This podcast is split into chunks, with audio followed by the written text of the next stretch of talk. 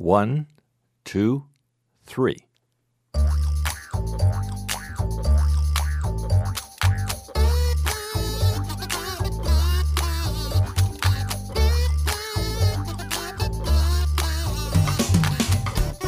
Welcome to Three Song Stories, where the podcast that gets people talking like there's no microphone in front of them, using the power of music and the way it binds to memories in an almost mystical way. Thanks for listening. I'm Mike Canary. My guest today is Luke Century. He's a self taught artist who lives out on Sanibel Island. But first, he was born in Newark, New Jersey, and studied business at Case Western Reserve University in Cleveland.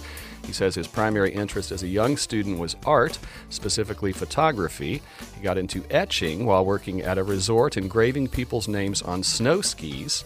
Then a window washing job in the 1970s led to a four year exploration of how to transfer images and color onto glass, which resulted in a process for creating stencils that could be used in sandblast engraving, which he has applied extensively and prolifically over the years. He might be best known for being the person who engraved the more than 58,000 names into the Vietnam Veterans Memorial Wall in Washington, D.C. Luke's bio says his considerable spiritual energy and heartfelt intent is always at play, and that his love of nature, the aesthetic beauty that lies within, is permanently embedded in his work. And as someone who has seen lots of his work over the years, I'd say that's quite true and evident. He's lived on Sanibel now for 30 years with his illustrator wife Dee, cranking out the art and living the island life. Well, I've met Luke a few times over the years. We've never really had a chance to talk and get to know each other at all, but that's why we're here today. So let's go. Hey there, Luke. Nice to see you again. Oh, great to see you, Mike. Yeah. Business. You studied business in college. I got to start there in in in, review, in uncovering your background. I, that's what stopped me in my tracks. How Yeah. did, whose idea was that?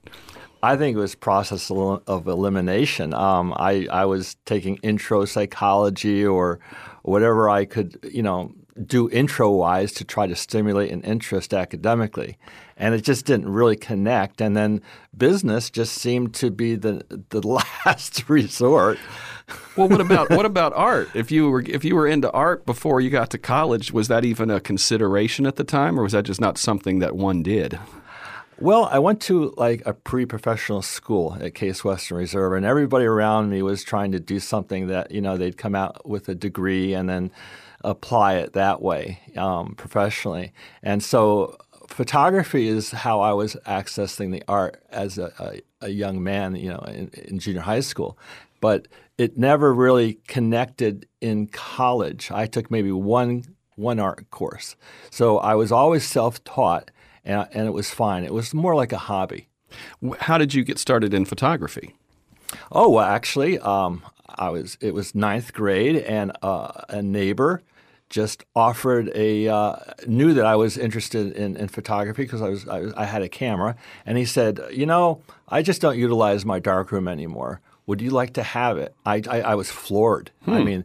It was an offer that I've never, I've never had someone really just give me, Especially something. at that age. I mean, as a ninth grader, that's It was it was really something, and I was so excited. And my parents happened to have a third uh, a third floor without it being utilized, and so I went upstairs to that bathroom and just threw the darkroom together. And it's like I I went up and at night and just never came down. I was just entranced with it. what kind of camera were you using? It was always seemed to be a Canon. Okay. Um, you know, um, my goodness, you know, it, it's it, it started probably with a, a single reflex, mm-hmm. and Did you ever do any medium medium format stuff or any of the larger print sizes or the larger, you know, negatives? I think I got t- up to a two and a quarter. okay. But I ended up with a four by five and larger mm-hmm. um, because I was um, I, I developed another technique that maybe we can get into later on. Um, Oh, I definitely want to get into the other techniques. right? Yeah, they're they're I'm different. a self-taught experimental artist myself, so I want to pick your brain. yeah, alternative photographic techniques seem to be, you know, the direction I was headed into, and and, and with the engraving as well, which is what I ended up doing. Um, uh, do you still take pictures today? Do you have a digital camera? When was the last time you were in a dark room? Do you still shoot film ever? I use a darkroom for a totally different process. It's photographic, but it's it's done without a camera or a lens, and and basically, I mean, that's these days the last 30 years. So I developed a technique where you just are uh, using photo paper and, and raw light, and hopefully you're going to get the extraneous energy around you, let's say. And it does, uh, in my mind, materialize um, bizarrely to most people. How do you, how do you see that actually? being possible, but that's how experimental I am. I'm trying to see what we radiate as as people, and and, and it seems to me as though the photo medium is a receptor to that. One of the things we're totally off the rails here. So that's okay. That's fine. That's what I love about this show. We can go anywhere we want. It's, it's our show. Um, I've always tried to consciously find ways to instill or capture randomness in my photography somehow. And that mm-hmm. seems like kind of what you're after. Well, I, I random, you know, it, it or is. just something that takes my, you know, I don't want total control. I want there to right. be something else that has some shared control with me. That and that's I'm with that, you that, on that. Okay, uh, so totally, and and so I'm very open, and and uh, it just seems as though the mind is very extensive. Okay, and uh, I, I, I just this is all ex- experiential. I, it's not a, a, religious thing or anything where I came to. Um, only, only on my own through experimenting through art did I realize that you know uh, that looks very familiar, and I just don't believe that many people have really looked through the gray matter. Let's say, if you're in a dark room and and and you know you, you have a mistake instead of you know like say all of a sudden the light came on if sometimes like it's as simple as pouring cream in your coffee and and and becoming a, pattern but somehow i believe that we are vibratory creatures and the mind can be at play here and so i'm an experimenter and I've come up with some amazing results, in my opinion. Cool, cool. Well, let's get back on the three song stories train. What was the musical background of your childhood? You grew up up north. What was happening to you around you musically through your parents and just your world? I was uh, I lived in New Jersey in in Clifton, New Jersey until I was eight, and my only memories are of of music back, back then are when my mom would take me to the city to New York City, and we'd go to hear like Leonard Bernstein's um, children's uh, music sessions, you know, with the Philharmonic. Okay. And I just remember being up close and Leonard being very, very uh, conductive in, in his uh, uh, you know, playful way and was impacted that way, as well as I remember being take to, taken to some Pete Seeger concerts. Oh. And I, I think the, the and, and those were very impactful as well. So I think I, I went twice, and but you know, record wise, I just remember musicals. Okay, um, that's what your folks were playing, or that's that's what... what... they were playing, and there was a piano in the house, and I think I, I, I was, you know, taking some piano lessons. So you did play a little bit of piano, a little bit, but classical music is all I was kind of being taught at the time. So there's no radio playing the popular music of the time. I don't remember listening to the radio back back then. It's just I don't know. I think I was just running around playing ball mostly. Uh, Do you uh, um, remember what the first music that you owned was as a kid or as a young, you know, a young adult? Probably the Beatles. Yeah. Um, uh, I think I was maybe in sixth grade uh, when that came to the states, and and it was just happening. And right. I just I, I don't ever remember buying the album, but I did buy a Beatles lunchbox, and then I that I had my mom make sandwiches for, and and um, and then I even remember the Beatles haircut that everybody tried to emulate. Can you remember what your folks thought of the Beatles? Did they have an impression or a opinion no, I one think, way you know, or another? My, my folks just whatever I was, whatever struck my curiosity, they supported and and so uh, I don't remember exactly how they, they felt about it. I was, a, I think my sister and I were the crazy ones, you know, about the music. Right. And they would be playing classical music on the piano throughout the house, and and th- that's my memory of their involvement in music was opera and classical music. Can you remember the first time music moved you somehow? As somebody who seems like your your mind is open to emotion and spirituality and the way things all tie together. Can you remember a, a musical moment that tapped into something?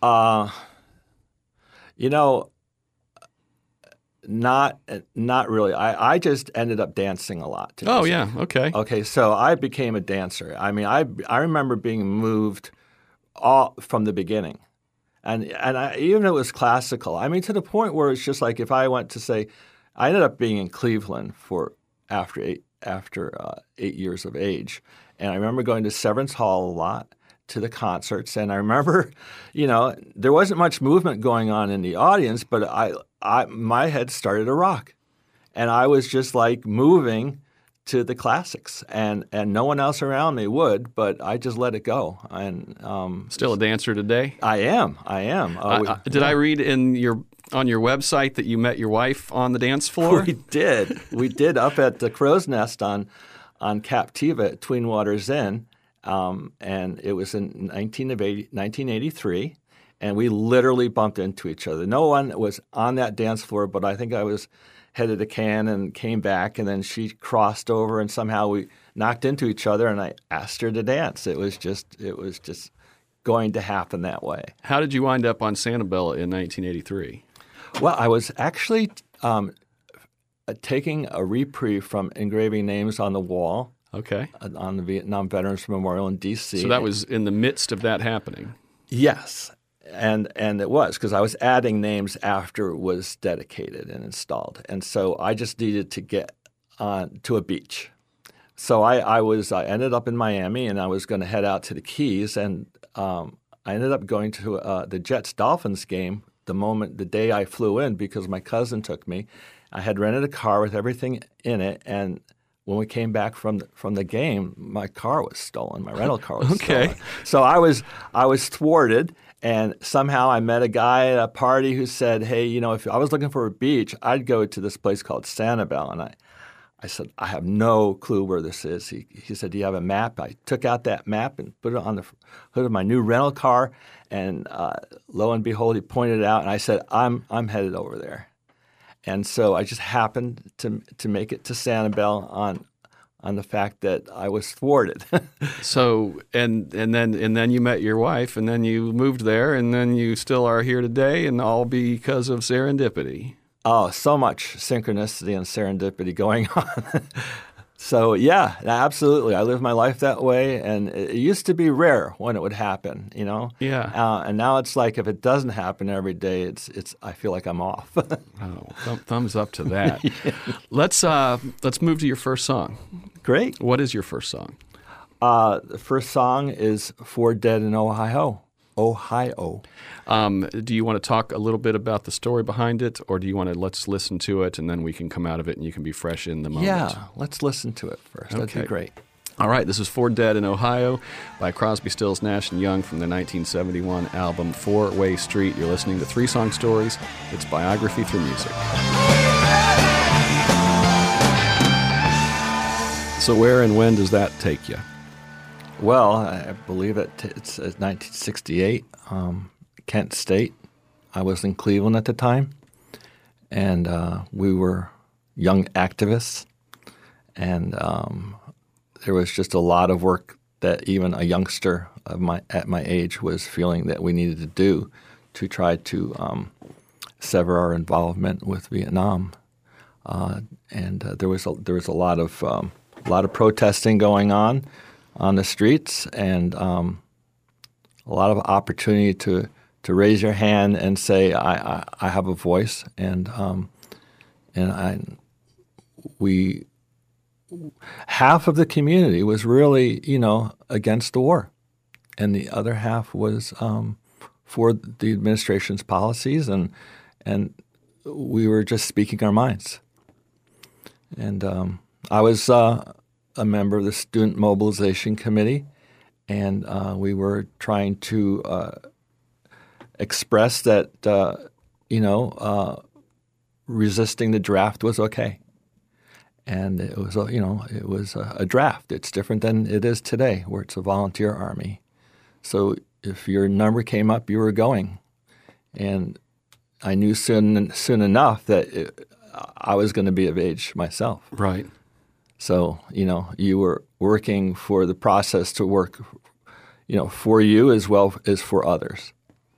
Do you remember the first time you heard that song? Do you remember because um, it's got you know that song's got a lot mm-hmm. of uh, cultural energy in it. Yeah, I, I think I I remember uh, listening to it a lot. Uh, the first time, I don't know if I'm really my mind's really wired that way. Well, yeah, no, yeah, I, I, I, don't really mean it when I say. I was working way. at a camp up in New Hampshire.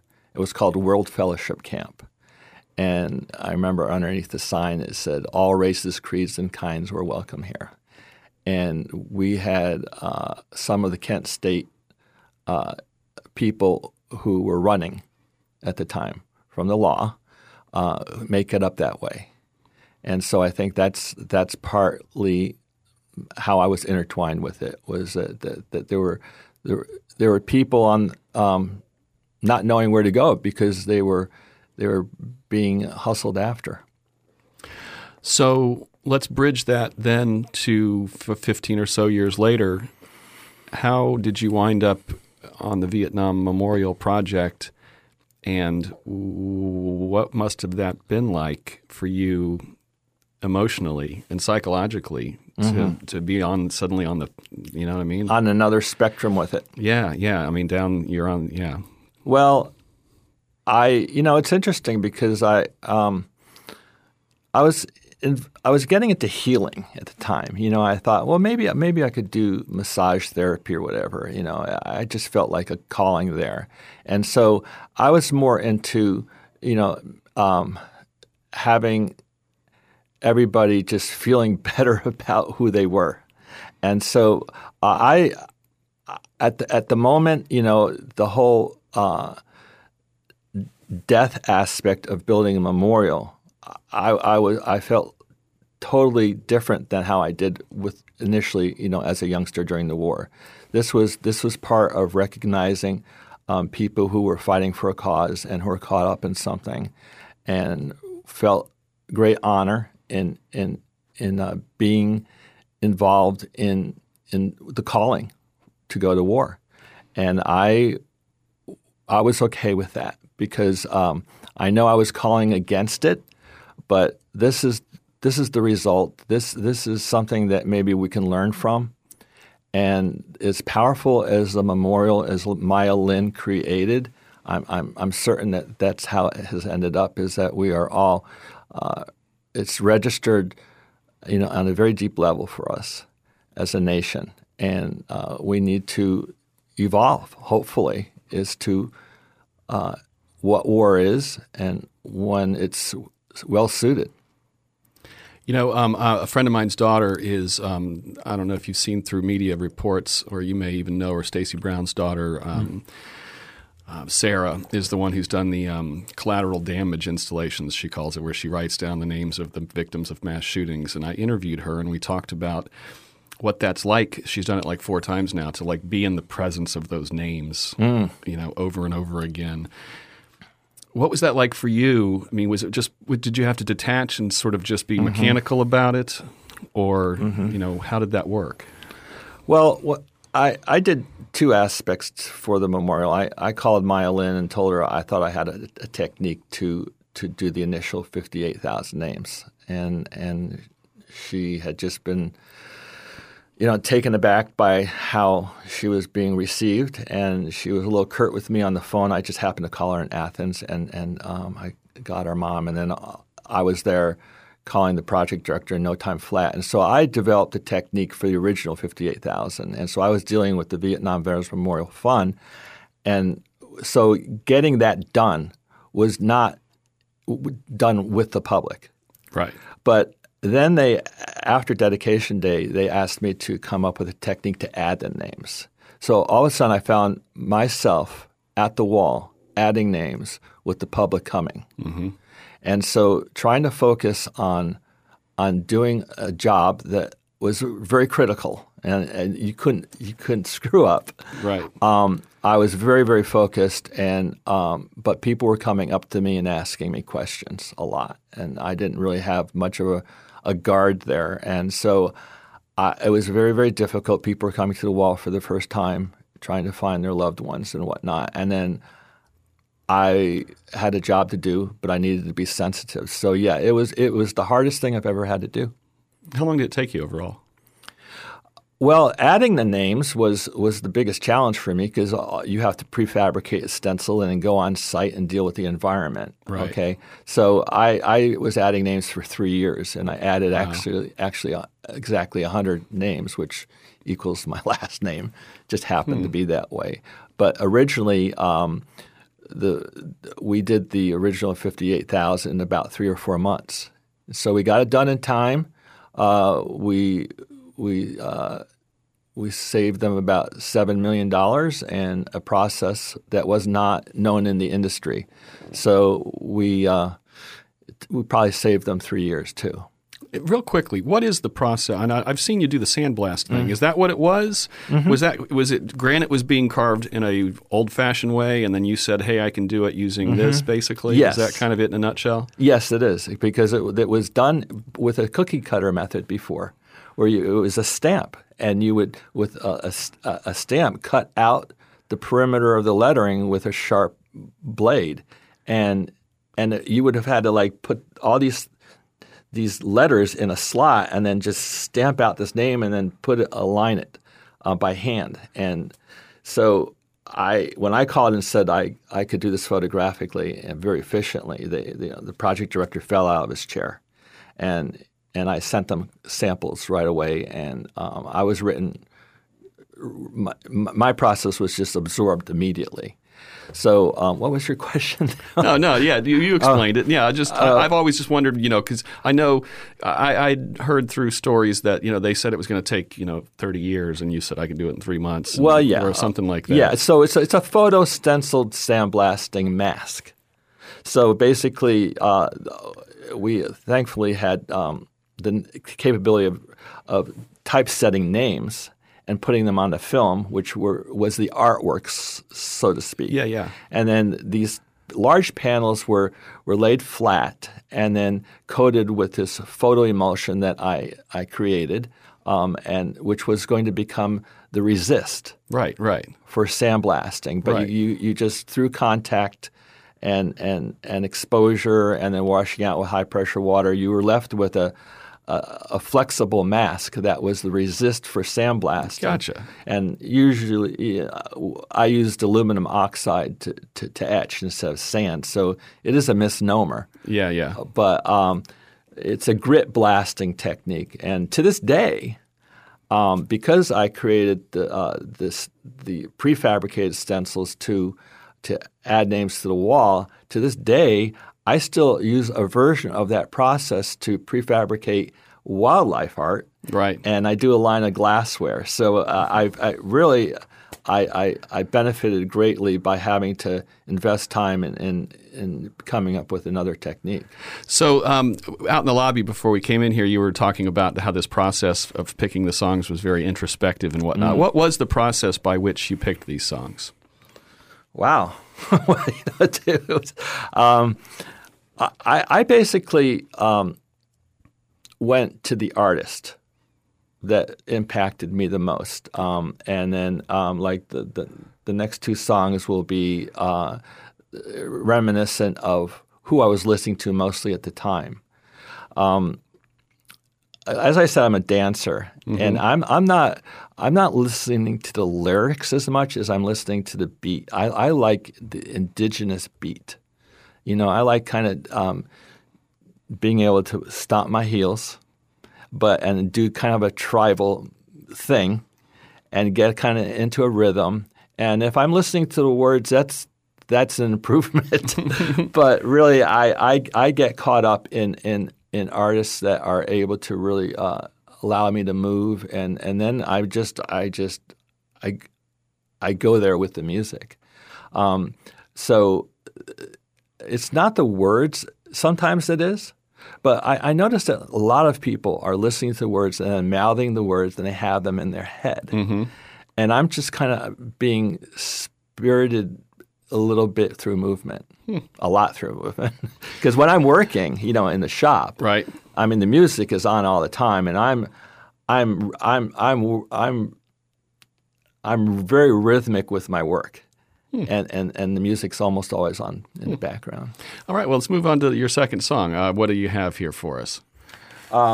It is a Otis Redding song, and it's called "Hard to Handle." And why did it make your three songs list? Well, it's it's actually the song that I was listening to mostly when I'd go back and forth to D.C. to add names to the wall. Huh. Um, I was really really open, uh, just getting to know Otis at the time, and he uh, he affected me very deeply. So I do recall those songs at that moment. And uh, that would have been what on a tape?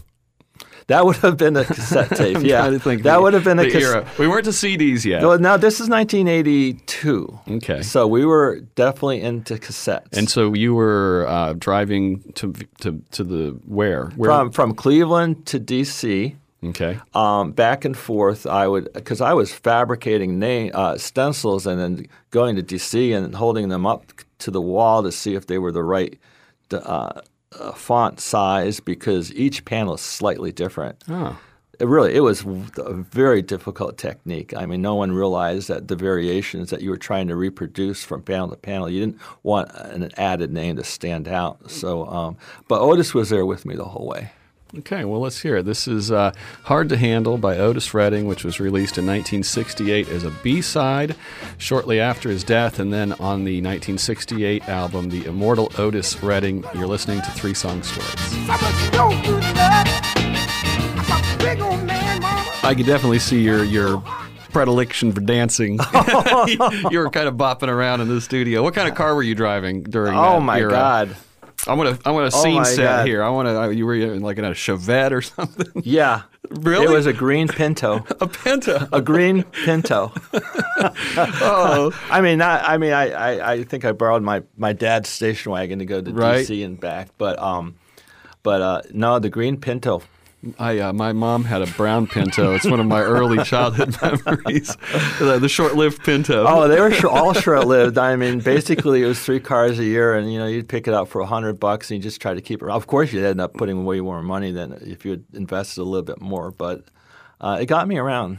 You know, um, I, uh, I I drove up to D.C. about six years ago, um, just with my dog. I took a random road trip and I walked around. It was summer; it was very hot, and I I got I I couldn't go up to the memorial wall hmm. because I had a dog with me. I didn't even think of that. they Oh, have a no okay. dogs thing, so I I kind of got to walk along. Mm-hmm.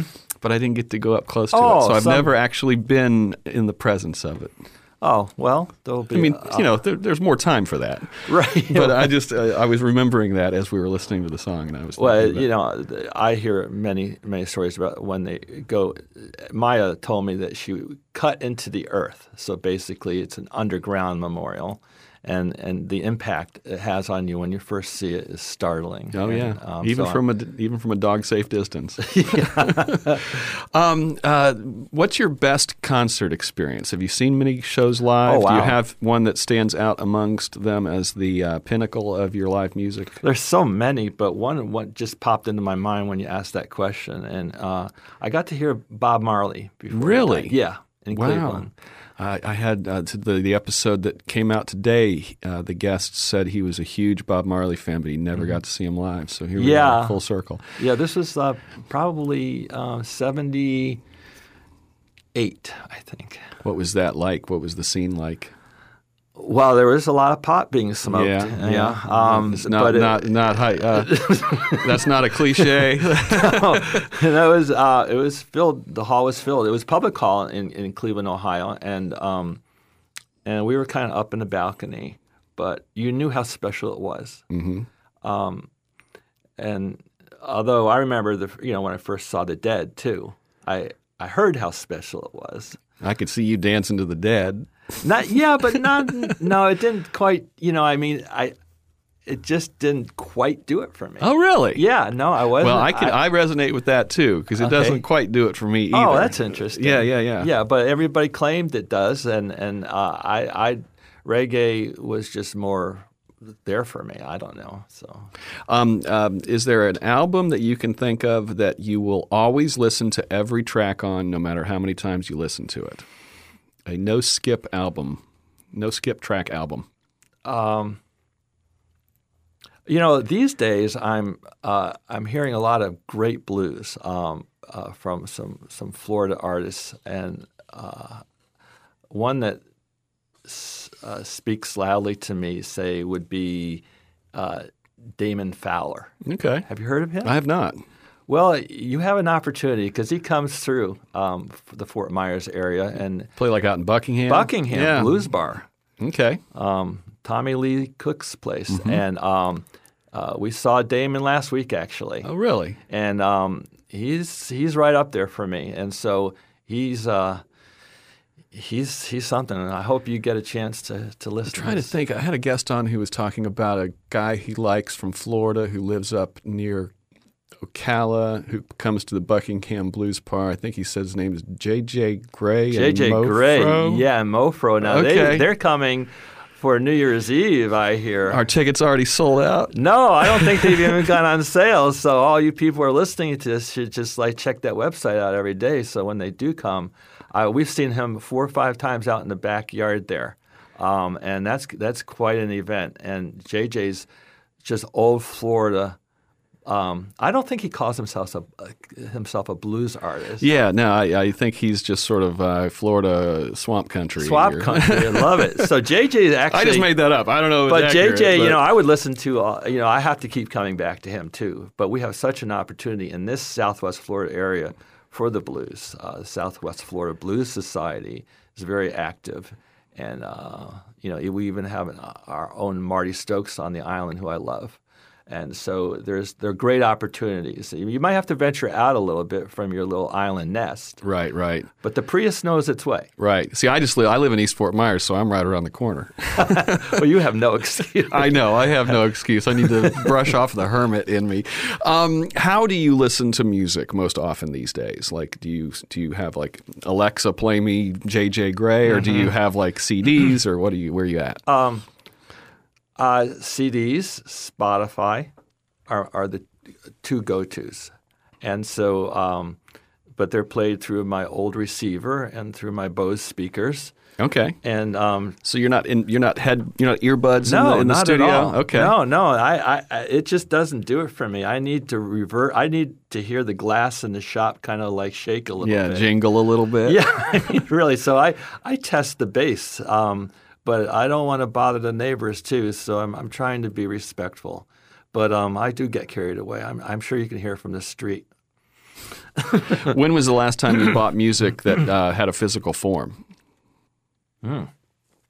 I bought Damon's new album last Okay, week. okay. Um, so I've had most of our guests we've asked that have been like, "Wow, I mean, it's been years," Oh, because they've no. all just gone full streaming, digital, and iTunes, all that stuff. Oh no, I want to support live artists, and and one way you can do that is to go hear them live and then buy their CDs from them. Even though it's going to cost you a little more, they need gas money to make a living. Those guys, those folks are amazing.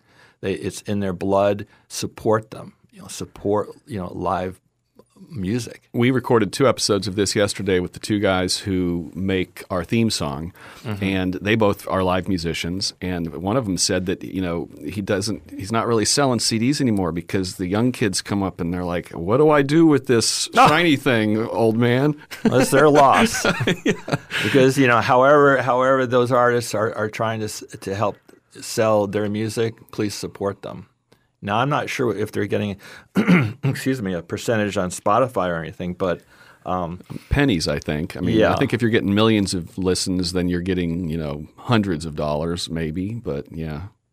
well, blues is my thing these days, and you know, I'm I'm really uh, I'm so grateful that. Uh, the Bonita, Springs Blues Festival is around. The Sanibel Blues and Jazz Festival is around, and so there are many ways you could buy a ticket and then support an, support an event, um, or just you know when that tip jar goes around, stuff it if you can. Yeah, you yeah. know, So Um, are there any mainstreamly popular acts out there like that are, you know, right there in the face of culture that you're a big fan of? Or are you more like still listening to the older stuff?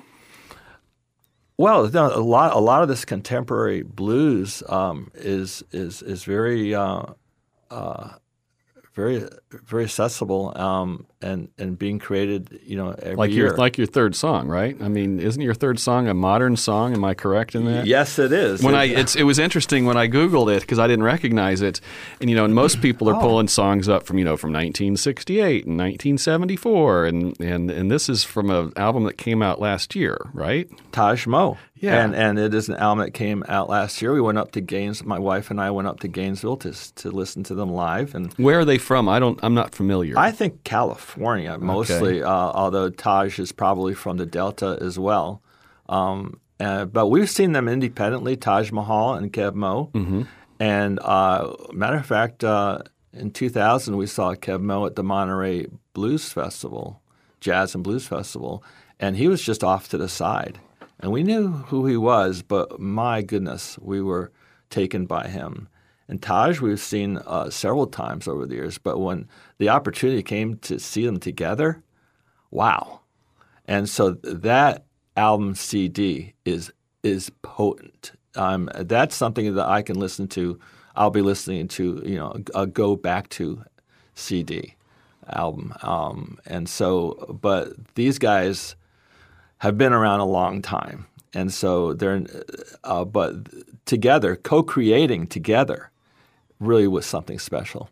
So, what's the story? You know, you drove to Gainesville to see him, but you know, the other two songs that you chose were from, you know, way back in your life. So, why did you choose this as your third song? Well, I was really going chronologically. Well, yeah, it is chronologically, but you're going from 1982 to 2017. Well, I wanted it, this one, this last one, to represent um, how we express ourselves through the blues, and that's dancing.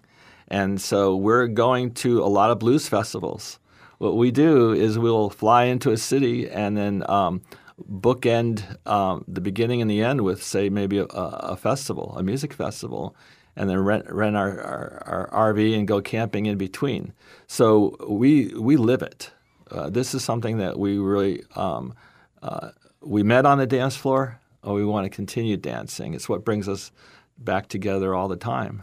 And uh, uh, so there's a lot of new new uh, work being produced by young blues artists, and it's it's not just BB King sort of stuff. It's, Right, right. It's the roots are there, but um, I'm so grateful that there are youngsters picking up picking up the guitars and the rhythms, and not a lot because when you go out, really it's just old fogies like me that are really showing up. Yeah. you know, really it's it's like you know sixty year olds. Uh, that are attending these events, and I'm I, I just shake my head. I'm going, oh my goodness, the, the youngsters are are I think missing out because it's just not on the popular scene as you asked me. You know, what what is it that is out there? Now this is out there, but there are only like maybe 50 people that show up to these events.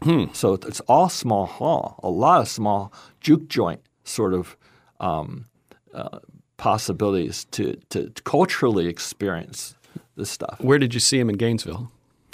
Uh, it was at the University of Gainesville Performing Arts Hall. Okay. Um, and we've um, uh, uh, we've we saw we've seen Derek Trucks up there before he even uh, uh, got together with Susan, and oh my God!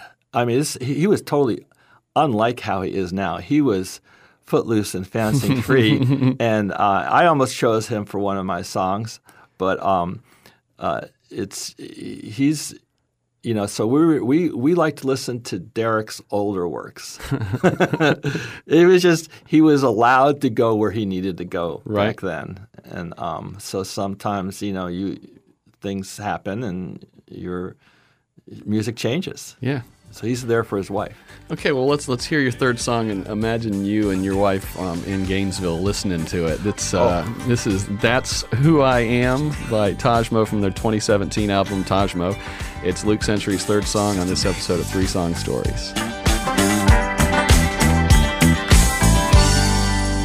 You know, for someone who said that they don't really listen to the words that much, that's a pretty romantic song to be imagining you hanging out with your wife in Gainesville too. Oh yeah, we were actually we were we were hanging out all right, and we were actually the only one dancing. The only ones who were dancing. Everyone else was sitting. You know, like they were supposed to. We were in the aisles, got up. You're those people. Luke and Luke and Dee were just uh, letting it go. There was no way we were going to sit through this concert, and so um, no one told us to sit down. Uh, we we tried to be um, not in anyone's way, but uh, you know the lyric um, part of the lyric, looking for myself when I found Oh you. Oh yeah, no, that's the that's, That's the one that I first it. latched onto. That I, Right. I, I was at the crow's nest with you when I heard that. Oh. you know what I mean? Like I just felt like Right. right. That's the full circle. It was a circle dance um, at the Crow's Nest quite a bit when we were listening to the modulators from Cincinnati. They, they, everyone fell in love there. You know, during the the '80s. Uh, so we had, we actually had on Captiva a lot of good music coming through. Um, uh, you mentioned Captiva. Um, you, you're an experimental artist, Mm-hmm. uh, Robert Rauschenberg. Did you guys ever cross paths? Yeah, sure. Yeah, no, I, I knew a lot of folks who worked for him. I knew Robert himself, um, and uh, actually, you know, I probably could have gone there and worked as as one of his the tribe. yeah, yeah, but I just needed to do my own thing. yeah. And uh, Did so, you ever party out there? I know you had some pretty good boat. Yeah, oh, yeah, there parties. was some some partying going on there. really not my cup of tea though. right. Um, that wasn't your scene. no, it wasn't. Um, I, uh, the Voitex invited us out, and and they, you know, Dee and I went, and uh, it just never really totally gelled. Uh, just wasn't our scene. Um, so we gave it a whirl, and um, we were welcome. But Yeah, yeah. Uh, it was. Um, it just wasn't for us. And, Yeah. But you know, I, he's an amazing artist, and and um, love love his work, love a lot of his work. But uh, I, I I think I collaborated here and there a little bit with you know some of the workers who were doing work for him. Right. So you know, I was a little bit a part of it. I um I got the opportunity to go out there to the residency about Mm-hmm. five years ago. Their normal photographer that they would have come in to take pictures of all the different residents in Mm-hmm. their little places had fallen through, and so I was recommended. So I got to spend ten hours out there with a camera. Okay. And I enjoyed taking pictures of all the artists. That was great. But I really enjoyed being in his fabrication house. Amazing. I just took pictures of because there's still the stuff there where he left it, and you know what I mean. Yeah. Like there's like the to-do lists on the wall and stuff like that. Yeah. I just walked around and took pictures of that stuff. It's amazing, and the fish house out there yeah, too. I got to stand on the roof of the fish house. And, mm-hmm. Oh yeah, Now there's cool- it was. I felt like I was brushing right up against history. You know, Great history, and he did so much for Captiva by purchasing land and preventing development uh, from extending unnecessarily. Mm-hmm. And he was a great supporter of the Sanibel Captiva Conservation Foundation, and he he had he, he has priorities straight as far as the islands go. Uh, uh, we're pretty much out of time. Do you have any final thoughts for this process? You want to try to wrap it up somehow? Well, it's, it's it, it was a growth process for me, you know, to be able to try to tie one's life together through through music. It's uh, you know, in a structured way. I need structure, Right. so um, I, I, I'm so grateful for, for being your guest, and uh, I I I think it. I, I I hope that people come out of the woodwork and scream, "I want to be on your show." Well, we are having some screams. We are having some screams. And what's interesting for me and for Richard, and I think for listeners too, is that, you know, this process becomes part of our memory. And so I'm hearing now songs that were guests' songs that have more meaning to me because of the story they told me. And I think that's just sort of how music works. It just keeps going out. And in some ways, I think it ties into your whole artistic process somehow. I think being this is- being open and, and being brave. You know, just like just go, going where no man's gone before. Yeah. All right. Uh, Luke Century, thank you so much. Thank you, Mike. Thanks so much. We record and produce this show in the WGCU studios on the campus of Florida Gulf Coast University in Fort Myers, Florida. Richard Chinqui is our show's co creator and producer. Our online content producer is Tara Callaghan.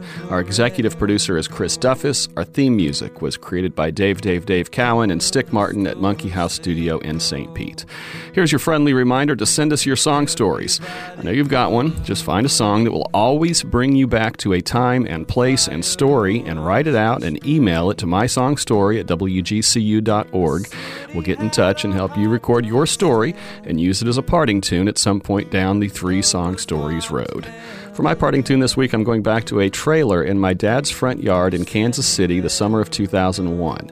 I was staying there for a few weeks at the end of a multi month road trip. I was actually considering making a big change and not going back to Fort Myers at all, except to get my stuff and come back north. You see, the relationship I was in was ending against my wishes, and this was all happening at a distance, and it was all happening in the sweltering summer heat. And through it all, I was listening to the newest album from my favorite band, Moxy Früvous, that had come out that previous fall. This song was the one that was ringing the truest. It's called Independence Day, and it's the song that I wound up sharing with a good friend who I was corresponding with back home, and who wound up being the main force that made me decide to come home and who wound up later becoming my partner and my daughter's mother, and still one of my best friends today, despite the fact that we went our separate ways on the 4th of July about eight years later. This is Independence Day by Moxy Früvous from their 1999 album Thornhill. I'm Mike Kiniry. Keep listening.